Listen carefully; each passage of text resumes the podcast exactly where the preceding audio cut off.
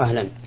هذه السائلة التي رمزت لاسمها بسين لام تقول في هذا السؤال نرجو من فضيلة الشيخ أن يوجهنا في هذا السؤال. والد موسر وله ولد وبنات كلهم قد تزوجوا ودائما الوالد ما يفرق بين الولد والبنات في النفقة سواء قبل الزواج أم بعده. وقد اشترى للولد أرض وكتبها باسمه مما جعل البنات يجدن في أنفسهن من ناحية الأب شيء والأخ هذا له الدلال. فهل يأثم الوالد بهذه التفرقة مع العلم بأن هذا الوالد عالم بأمور دينه؟ وجزاكم الله خيرا. الحمد لله رب العالمين وأصلي وأسلم على نبينا محمد خاتم النبيين وإمام المتقين وعلى آله وأصحابه ومن تبعهم بإحسان إلى يوم الدين. ثبت في الصحيحين وغيرهما عن النعمان بن بشير رضي الله عنه أن أباه بشير بن سعد نحله نحلة فقالت أمه أي زوجة بشير لا أرضى حتى تشهد النبي صلى الله عليه وسلم على ذلك. فذهب بشير إلى النبي صلى الله عليه وعلى آله وسلم ليخبره ويشهده. فسأله النبي صلى الله عليه وسلم هل أعطى أبناءه مثل ما أعطى؟ النعمان قال لا. قال أشهد على هذا غيري فإني لا أشهد على جور اتقوا الله واعدلوا بين أولادكم. وكيفية العدل بين الأولاد؟ في النفقة أن يعطي كل واحد منهم ما يحتاج إلى النفقة. سواء كان مماثلا لإخوانه أو لا. ومن المعلوم أن الأولاد يختلفون في الحاجة إلى النفقة. فالغني منهم لا يحتاج إلى نفقة والفقير يحتاج. والكبير الذي دخل المدرسة يحتاج إلى نفقة لكتبه ومقرراته ولباسه. والصغير الذي لم يدخل المدرسة لا يحتاج إلى ذلك. فيعطي الكبير ما يحتاجه وإن كان لم يعطي الصغير مثله. والبالغ الذي وصل حد الزواج يزوجه. إذا كان لا يستطيع الزواج بنفسه ولا يعطي إخوانه مثل ما أعطاه من المهر ونفقة الزوجة وغير ذلك. المهم أن العدل في النفقة أن يعطي كل واحد ما يحتاج. سواء أعطى الآخرين مثله أم لا. وهنا مسألة لا يتفطن لها كثير من الناس وهي أن الولد الكبير قد يحتاج إلى سيارة. نعم. يذهب بها إلى المدرسة وقضاء حوائجه. والصغار لا يحتاجون إليها. فهل يشتري سيارة للكبير نعم. ويخصه بها لاحتياجه إليها أم ماذا؟ نقول لا يشتري له سيارة بل يشتري السيارة له أي للأب ويعطيها لابن عارية لأن الابن لا يحتاج إلا إلى منفعة السيارة لا إلى السيارة. فيمنحه منفعتها. وإذا قدر أن مات الابن عادت إلى الأب وإذا قدر أن مات الأب عادت إلى تركة الأب. عن السيارة. وبهذا يكون عادلا بين الأولاد. هنا مسألة أخرى أيضا. يكون للإنسان أبناء متعددون. يحتاج أحدهم إلى الزواج فزوجه. والآخرون لم يصلوا إلى حد الزواج. من الناس من يوصي بمقدار المهر لأبنائه الذين لم يتزوجوا في حياتهم ولم يبلغوا حد الزواج ولم يطلبوا الزواج. وهذا حرام لأنها وصية لوارث وهي أيضا باطلة. فللورثة أن يبطلوا هذه الوصية وأن يضموا ما أوصى به إلى بقية التركة.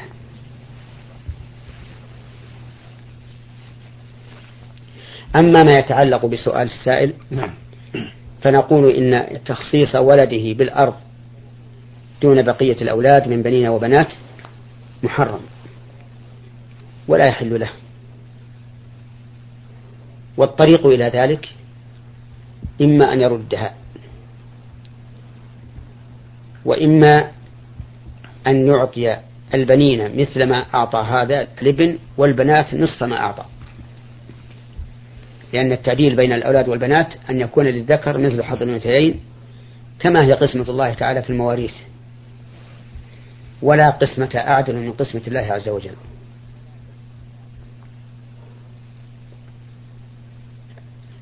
هذه طريق. إما أن يستردها أو يعطي الآخرين ما يحصل به العدل أو يقدرها عليه بقيمة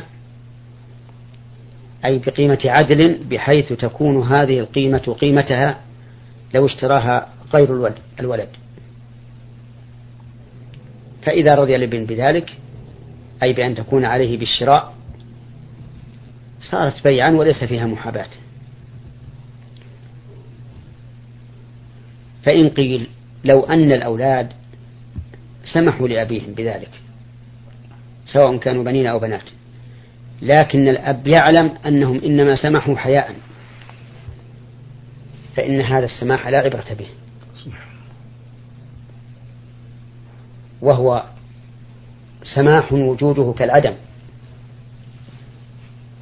ولا يحل للأب أن يعتمد عليه.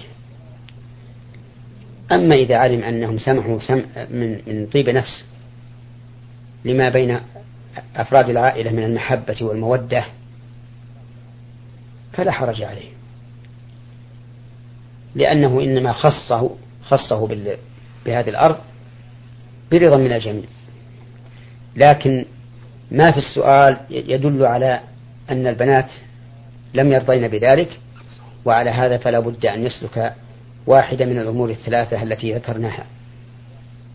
إما أن يرد الأرض وإما أن يعطي البنات نصف ما أعطى هذا الابن والبنين مثل ما أعطى هذا الابن وإما أن يبيعها عليه بثمن بثمن مثلها لو باعها على أجنبي. نعم. بارك الله فيكم. السائل محمد علي المنطقة الجنوبية يقول في هذا السؤال هل يصح الأذان بعد خروج الوقت ببضع دقائق أو أكثر؟ بعد خروج الوقت أو دخوله. بعد خروج الوقت.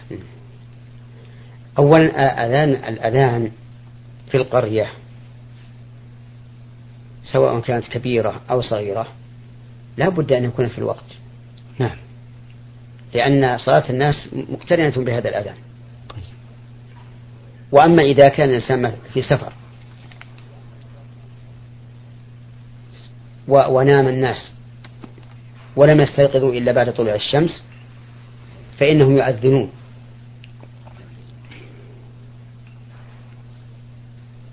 لأن النبي صلى الله عليه وعلى آله وسلم لما نام وأصحابه في سفر حتى طلعت الشمس قام آه مشوا من مكانهم إلى مكان آخر ثم أذن المؤذن وصلوا سنة الفجر ثم صلوا صلاة الفجر جهرا كما يصلونها كل يوم.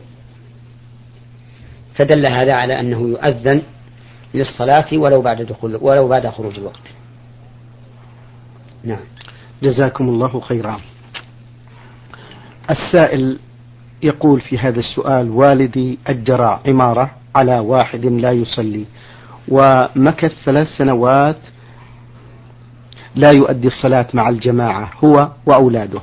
وبما أن المسجد وبما أن المسجد قريب من العمارة من العمارة لا يزيد عن خمسين متر انتهى العقد بيننا وبينه وبين والدي وهو مستأجر يرغب في تجديد العقد. فقلت لوالدي لا تجدد عقد هذا الرجل لأنه لا يصلي. فهل على والدي حرج؟ ليس على الإنسان حرج إذا أجر نفسه من يترك واجبا من الواجبات التي لا تخرجه من الإسلام. وترك صلاة الجماعة لا يخرج من الإسلام. لكن التارك آثم. نعم. إلا أننا نشير على الأب. طيب. إذا أراد تجديد العقد أن يشترط على المستأجر المحافظة على الصلاة مع الجماعة. لما في ذلك من المعونة على البر والتقوى ولما في ذلك من كف ألسن الناس عن القيل والقال فإن التزم بهذا الشرط فهذا المطلوب وإن لم يلتزم فالأفضل أن يؤجرها شخصا تقيا لله عز وجل. فإن معاملة المتقين أفضل من معاملة غير المتقين. جزاكم الله خيرا. السائل الذي رمز لاسمه بمصطفى ألف مصري يعمل بالمملكة يقول يوجد بجوار المسجد مقابر هل يجوز لنا الصلاة فيها؟ علما بأن الفاصل بين المقبرة والمسجد جدار المسجد فقط وهو تجاه القبلة. آه، إذا كانت المقبرة عن يمين مستقبل القبلة أو عن يساره أو خلفه فلا بأس. إلا إذا كان المسجد قد بني في المقبرة. نعم. فإنه لا يجوز الصلاة فيه بل يجب هدمه وترك أرضه يدفن بها. وهدمه ليس من مسؤولية أفراد الناس بل من مسؤولية ولاة الأمور بمعنى أنه لو لم يهدم فليس على الناس إثم. الإثم على ولي الأمر الذي يستطيع أن يأمر بهدمه فيهدم.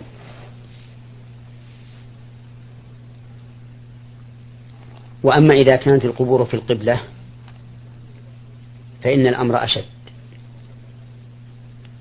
ولولا الجدار الذي بينها وبين ولولا جدار المسجد الذي يحول بين المسجد وبين القبور لقلنا إن الصلاة لا تصح بكل حال لأن النبي صلى الله عليه وسلم قال لا تصلوا إلى القبور. هذا هو جواب هذه المسألة وأكرر أن هدم المسجد فيما إذا وجب هدمه ليس إلى أفراد الشعب ولكنه إلى المسؤولين في الحكومة. جزاكم الله خيرا. هل تجوز يقول السائل من جمهورية مصر العربية هل تجوز الصلاة بدون نية وراء الإمام مع الجماعة؟ هل يمكن أن يقع أنا أقول في الجواب هل يمكن أن يقع هذا؟ هل يمكن أن يعمل العاقل المختار عملا لا يريده؟ هذا من المحال.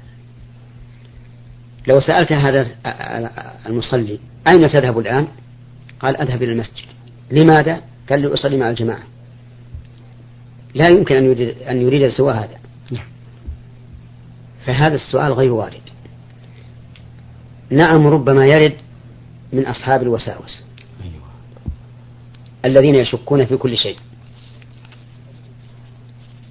والموسوس لا حكم لوسوسته.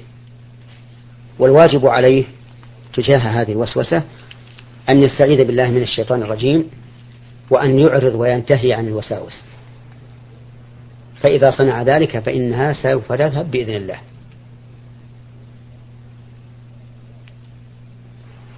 ولقد قال بعض أهل العلم قولا سدادا صوابا. قال لو كلفنا الله عملا بلا نية لكان من تكليف ما لا يطاق. وصدق. لو قال الله لنا اعملوا بلا نية ما استطعنا. ولا شق علينا ذلك مشقة شديدة. وجاء رجل إلى أحد علماء الحنابلة البارزين وهو علي بن عقيل رحمه الله فسأله يا سيدي يا شيخ أنا أذهب إلى نهر دجلة لأغتسل من الجنابة فأنغمس فيه ثم أخرج وأقول إن حدثي لم يرتفع. فقال له الشيخ إنه لا صلاة لك ولا صلاة عليك. فتعجب الرجل. قال لما؟ لما؟ قال لأن النبي صلى الله عليه وسلم قال رفع القلم عن ثلاثة عن النائم حتى يستيقظ وعن الصغير حتى يبلغ وعن المجنون حتى يفيق. وما أنت إلا مجنون. كيف تذهب إلى النهر وتنغمس فيه؟ وأنت أتيت إليه لترفع جنابه عن نفسك ثم تخرج وتقول ما نويت. وهذا مثل ينبغي لكل موسوس ابتلاه الله بذلك أن يجعله على باله. نسأل الله تعالى أن يرفع عن إخواننا المسلمين كل ما لا خير لهم فيه. المهم أننا نقول من جاء إلى المسجد ودخل المسجد وقام في الصف وكبر للصلاة فإنه لا بد أن يكون ناويا الدخول في الجماعة. نعم. جزاكم الله خيرا على هذا التوجيه المبارك. السائلة التي رمزت لاسمها بنون دال قاف تقول في هذا السؤال. أنا سائلة أعاني من مشاكل اجتماعية كثيرة بسبب عناد زوجي وإنكار حقي وسبب أهله حيث أن زوجي حيث إن زوجي يجبرني على الإقامة معهم وله ميل كبير إلى أهله فكل شيء فكل شيء لأهله ولا يحق لي المناقشة في أي أمر من الأمور. وسبب هذا الميل آه، بسبب والده ووالدته حيث أن والدته امرأة متسلطة. والسؤال ماذا يجب علي في هذه المشكلة؟ الواجب عليك أن تصبري طيب. وتحتسب الأجر من الله عز وجل. فإن الله تعالى مع الصابرين. وقد قال الله تبارك وتعالى لنبيه محمد صلى الله عليه وعلى آله وسلم فاصبر إن العاقبة للمتقين. فإذا كنت متقية لله قائمة بحق الله وحق الزوج على الوجه المطلوب وصبرت على جفاء الزوج وجفاء أهله فاعلمي أن العاقبة لك. فاصبري واحتسبي. وفي ظني أنك إذا صبرت واحتسبت إن لم أقل في يقيني فسوف يعطف الله قلوب زوجك وأهله على النظر إليك نظر رحمة. لكن إذا أبيت إلا أن يكون حقك وافيا وكنت دائما تلقين باللوم على الزوج فستبقى الأمور كما هي أو تزيد. فنصيحتي لك أن تصبري وتحتسب الأجر على الله عز وجل وأن تؤمني بأن العاقبة للمتقين. جزاكم الله خيرا. في فقرتها الثانية تقول شيخ محمد هل يجوز لأم الزوج دخول هل يجوز لأم الزوج أن تدخل غرفة الزوجة أي زوجة الولد في حال غيابها وأن تأخذ منه أو من هذه الغرفة ما تشاء بحجة أن هذا مال بأن هذا هو مال ابنها؟ لا يحل لأم الزوج أن تدخل الغرفة الخاصة بزوجته لأن هذه من الأسرار التي لا يحب الإنسان الاطلاع عليها. وإنني أنصح أم هذا الزوج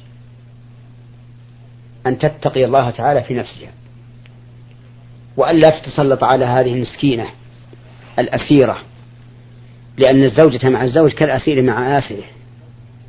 كما قال النبي عليه الصلاة والسلام اتقوا الله في النساء فإنهن عوان عندكم. فعلى هذه الأم أن تتقي الله عز وجل في نفسها. وأن لا تؤذي هذه المرأة. فإن الله تعالى قال في كتابه العزيز والذين يؤذون المؤمنين والمؤمنات بغير ما اكتسبوا فقد احتملوا بهتانا وإثما مبينا. وربما تكون أذيتها لهذه المرأة. سببا لفراق الزوج لها. فتكون بمنزلة السحرة الذين يتعلمون من السحر ما يفرق بين المرء وزوجه. ثم إنها في هذه الحال أي في حال تسلطها على زوجة ابنها بلا حق تكون ظالمة. وللزوجة أن تدعو عليها. لقول النبي صلى الله عليه وسلم لمعاذ بن جبل حين أرسله إلى اليمن قال اتق دعوة المظلوم فإنه ليس بينها وبين الله حجاب. ولتعلم هذه الأم أنها إذا ظلمت ودعت المظلومة عليها فسيجيب الله دعوتها ولو بعد حين. ربما لا يكون الدعاء مستجابا بسرعة لكن لا بد من نصر لا بد من نصر المظلوم الذي لجأ إلى الله ولو بعد حين. جزاكم الله خيرا. هل أهل الزوجة من الرحم الواجب على الزوج أن يصلهم ويقوم بزيارتهم؟ ليسوا من الرحم الذين تجب صلتهم صلة الأرحام لكنهم من الأصهار الذين جعلهم الله تعالى الذي جعل الله تعالى الصهر قسيما للرحم. فقال تعالى وهو الذي خلق من الماء بشرا فجعله نسبا وصهرا. فجعل الله الصلة بين الناس إما بالنسب وهي القرابة وإما بالمصاهرة. ولا شك أن الأصهار لهم حق.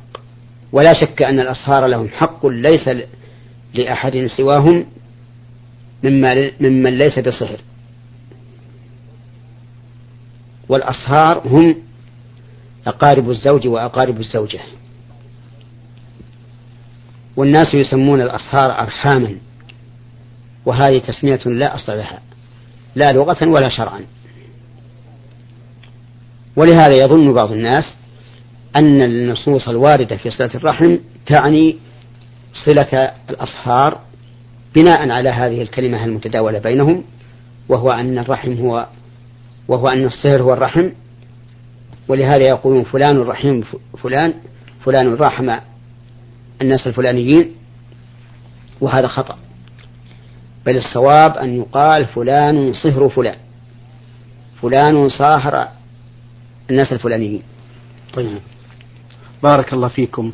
السائلة التي رمزت لاسمها بميم صادها من الرياض تقول ما معنى قوله تعالى؟ وإن خفتم ألا تقسطوا في اليتامى فانكحوا ما طاب لكم من النساء. الآية وما علاقة ذلك أو ما تقول وما علاقة اليتامى بالنساء في هذه الآية؟ وجزاكم الله خيرا. هذه الآية نزلت حين كان الناس لا يعدلون في اليتامى في النساء اليتامى. بل يحبس الرجل اليتيمة إما لابنه إن كانت لا تحل له وإما لنفسه إن كانت تحل له. ولا يزوجها من يخطبها من من الأكفاء فقال الله تعالى إن خفتم أن لا تقسطوا في اليتامى أي إن خفتم عدم العدل في اليتامى فالنساء سواهن كثير. فانكحوا ما طاب لكم من النساء مثنى وثلاث ورباع. وبهذا عرفنا صلة آخر الآية بأولها. نعم. جزاكم الله خيرا.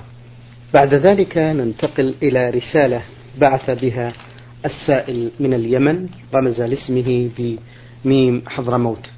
نحن الطلبة الدارسين في أحد المعاهد والساكنين في البعيدين عن منطقتنا ويوجد في هذا المعهد صالة طعام كبيرة وهذه الصالة قسمت إلى قسمين قسم للطعام وقسم للصلاة مع وجود حاجز بين القسمين ونصلي في القسم الذي أعد للصلاة مع أن هناك مسجد في هذه المنطقة يبعد عنا حوالي سبع دقائق مشيا على الأقدام. فهل صلاتنا التي نصليها جماعة مع إمام منا في أوقاتها لنا أجر؟ في هذا القسم الذي أعد للصلاة مثل المسجد تماما وهل يقوم مقام المسجد وماذا نطلق على هذا القسم من المصلى؟ جزاكم الله خيرا. هذا القسم نسميه مصلى ولا تثبت له أحكام المسجد فيجوز فيه البيع والشراء ولا يختص بتحية المسجد لكن الصلاة فيه إذا دخله الإنسان صلاة مطلقة. وأما إقامة الجماعة فيه مع قرب المسجد فهذا مبني على خلاف العلماء رحمهم الله. هل الواجب لصلاة الجماعة أن يجتمع الناس على إمام واحد في المسجد أو غيره؟ أو لا بد أن تكون صلاة الجماعة في المسجد؟ فمن العلماء من قال بالأول ومن العلماء من قال بالثاني. من العلماء من قال إن المقصود الجماعة ولو كانوا في بيت واحد والمسجد قريب منهم. ومنهم من قال لا بد أن تكون جماعة في المسجد وهذا القول أرجح من القول الأول. لكن إذا كان هؤلاء الطلبة لو ذهبوا إلى المسجد لأربكوا أهل المسجد لكثرتهم أو ارتبكوا هم بأنفسهم أو خرج بعضهم يتسكع في الأسواق ولا يشهد المسجد وأن اجتماعهم في هذا المكان أضبط وأبعد عن التشويش فصلاتهم في هذا المكان أحسن. أحسن من أن يذهبوا إلى المسجد ويحصل منهم الأذية أو التشويش أو التفرق بعضهم آه، تسكع في الأسواق. فلا يصلي لا مع الجماعة ولا مع ولا وحده. نعم. جزاكم الله خيرا. السائل عدنان من آه، جمهورية من سوريا دير الزور يقول في هذا السؤال البعض من الناس يشتر يشترون كيلو القمح قبل البذار بمبلغ ثمان ليرات. لكن عند استلام المشتري للقمح في موسم الحصاد يكون سعر كيلو القمح الواحد 11 ليرة ويأخذ مصاري بهذا فهل هذا حرام أم حلال؟ وكيف شروط السلف أفيدونا مأجورين؟ إذا كان المشتري قد حدد الوقت الذي يستلم فيه البضاعة. فهذا لا بأس به. مثل أن يقول أعطيتك مئة ليرة بعشرة أصواع بر تحل في محرم. نعم. وهو الآن في رجب. فلا بأس بهذا. لأن النبي صلى الله عليه وعلى آله وسلم لما قدم المدينة وجد الناس يسلفون في الثمار السنة والسنتين. بمعنى أن الفلاح يأخذ الدراهم من التاجر بتمر بعد سنة أو سنتين فأقر النبي صلى الله عليه وعلى آله وسلم ذلك لكن بشروط. قال من أسلف في شيء فليسلف في كيل معلوم إلى ووزن معلوم إلى أجل معلوم وبناء على هذا نقول إذا اشترى الكيلو بثماني نعم ليرات لكن عند الاستلام مؤجلا نعم. إلى سنة أو نصف سنة أو ما أشبه ذلك نعم. ثم كان عند التسليم قد ارتفع سعره نعم. إلى أحد, إحدى أحد عشر فلا بأس شكر الله لكم يا فضيلة الشيخ وبارك الله فيكم وفي علمكم.